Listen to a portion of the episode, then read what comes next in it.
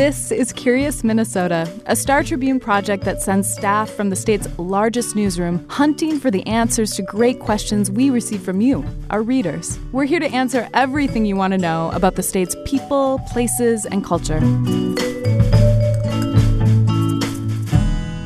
Welcome to Curious Minnesota. I'm your host, Eric Roper. Today we're delving into the politics behind the Equal Rights Amendment, also known as the ERA. The amendment to enshrine equal rights for men and women into the U.S. Constitution was passed by Congress nearly 50 years ago, but did not get the state approvals needed before the necessary deadline. Here in Minnesota, state lawmakers are also pursuing a similar amendment to the state constitution. Jesse Van Berkel joins us after penning a recent Curious Minnesota story on the topic topic. So, Jesse, we're talking about the Equal Rights Amendment, which has had a bit more attention lately. Why is that? Why is it back in the news?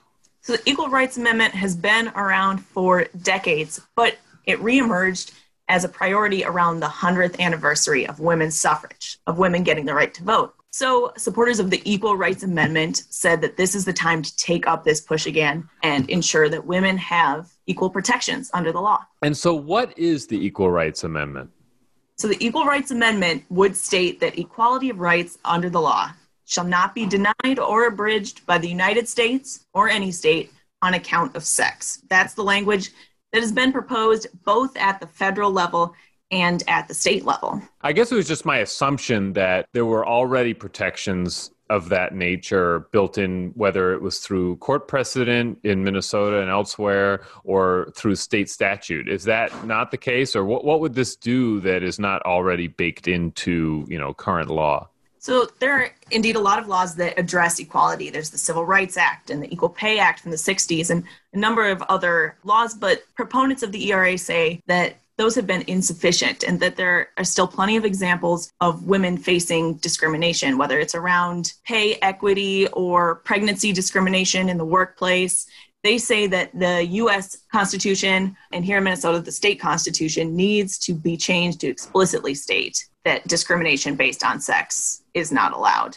Okay. And so this has its origins going back, you know, more than 50 years. So what's kind of the history here? So at the federal level, this has been going on for decades. And actually, the ERA did pass in Congress and went out for states to ratify. They needed 38 states to ratify by a certain deadline, 1982. And they came up short. They didn't meet that deadline in time. So states, including Minnesota, have since been taking it up. And in Minnesota, one of the first real pushes was in the 1990s, where um, Minnesota Senator Dick Cohen said, you know, this has failed to happen at the at the federal level. We need to change Minnesota state law. And since then, there's been a number of attempts, but none has come to fruition and gone to voters.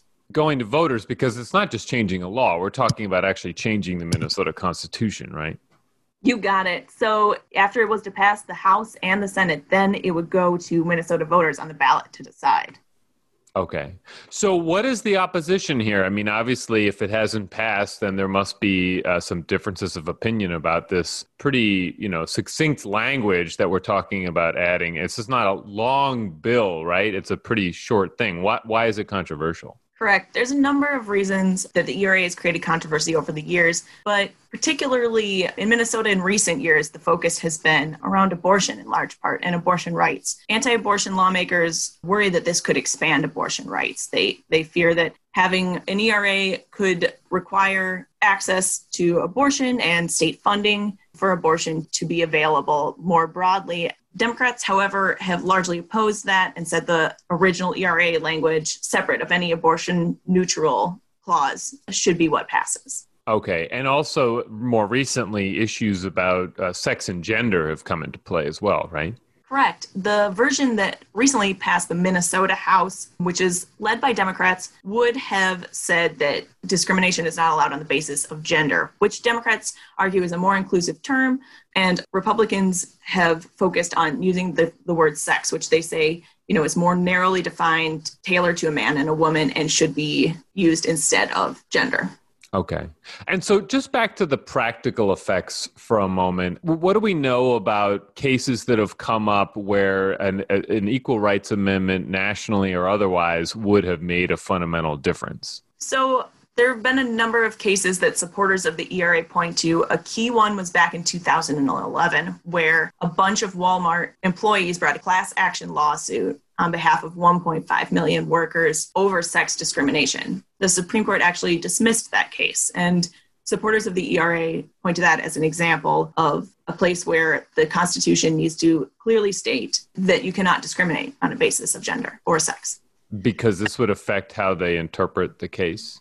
Exactly. Supporters argued that it would also send a really clear signal to employers and companies that this is in the Constitution. You need to be very thoughtful about this in your practices. Okay. So the 100th anniversary of the 19th Amendment has come and gone. We have, there is no, uh, you, you, know, they were looking, it sounds like they were aiming for this summer to get this passed or to have it in law, and that, that hasn't happened. What's the prospect here moving forward? I mean, what's the likeliest next steps based on what's happening at the Capitol? And, and also, there is a lot happening, we should add. So, what are the, you know, prospective next steps here? Yeah, there's a ton going on. And this could come up again in the next session. Both Republican and Democratic lawmakers said they would like this to pass in 2021. However, they have a lot of other priorities that they're focused on. The state has budget challenges and all sorts of major issues that it will be tackling, and this could fall by the wayside. But if the House and Senate were indeed to pass the ERA, it could go to voters on the ballot in the next year or two. Well, because I think Dick Cohen said in your story that he wishes they had done it when uh, Democrats controlled the House and the Senate. But what they just it wasn't a priority at the, that time, right? Or what? What did he say about that? Correct. He said yeah, he wished they could have gotten it done. There was a time when Democrats controlled both the House and Senate, but it just wasn't a political priority. And there's a chance that it could fall by the wayside yet again. Does it fall cleanly along partisan lines as far as support and opposition? No, it doesn't. There have been a number of Republicans who have supported it and, and you know, introduced ERA bills in recent years in the Minnesota legislature. So there is some bipartisan support but it comes down to those gatekeepers who decide which bills get heard. And obviously, they can just put it on the ballot, but then it would be up to voters to say yes or no. Do we know about, you know, has there been polling or otherwise what, what might happen if it were on the ballot? I'm not aware of any polling, but yes, it would need to pass the House and Senate and then go to voters um, to decide. So is the U.S. constitutional amendment effort, is that basically done? I mean, or is that still an ongoing thing?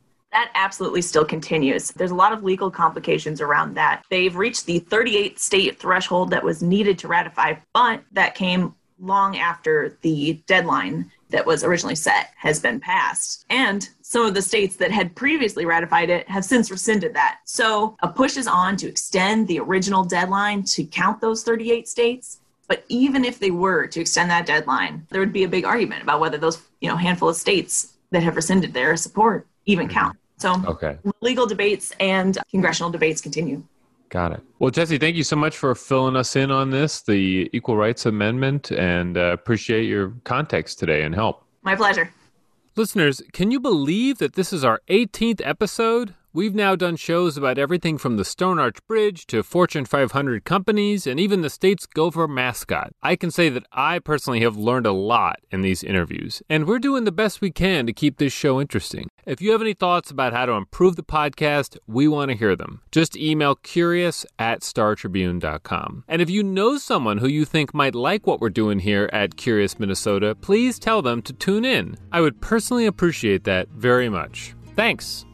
Thanks for listening to Curious Minnesota. We want to hear from you. Ask questions and read more stories online at startribune.com backslash curious. Our show is recorded at the Star Tribune's headquarters in beautiful downtown Minneapolis, and our music is produced by Matt Gilmer. If you like the show, please rate us on iTunes or leave a review. And until next time, stay curious.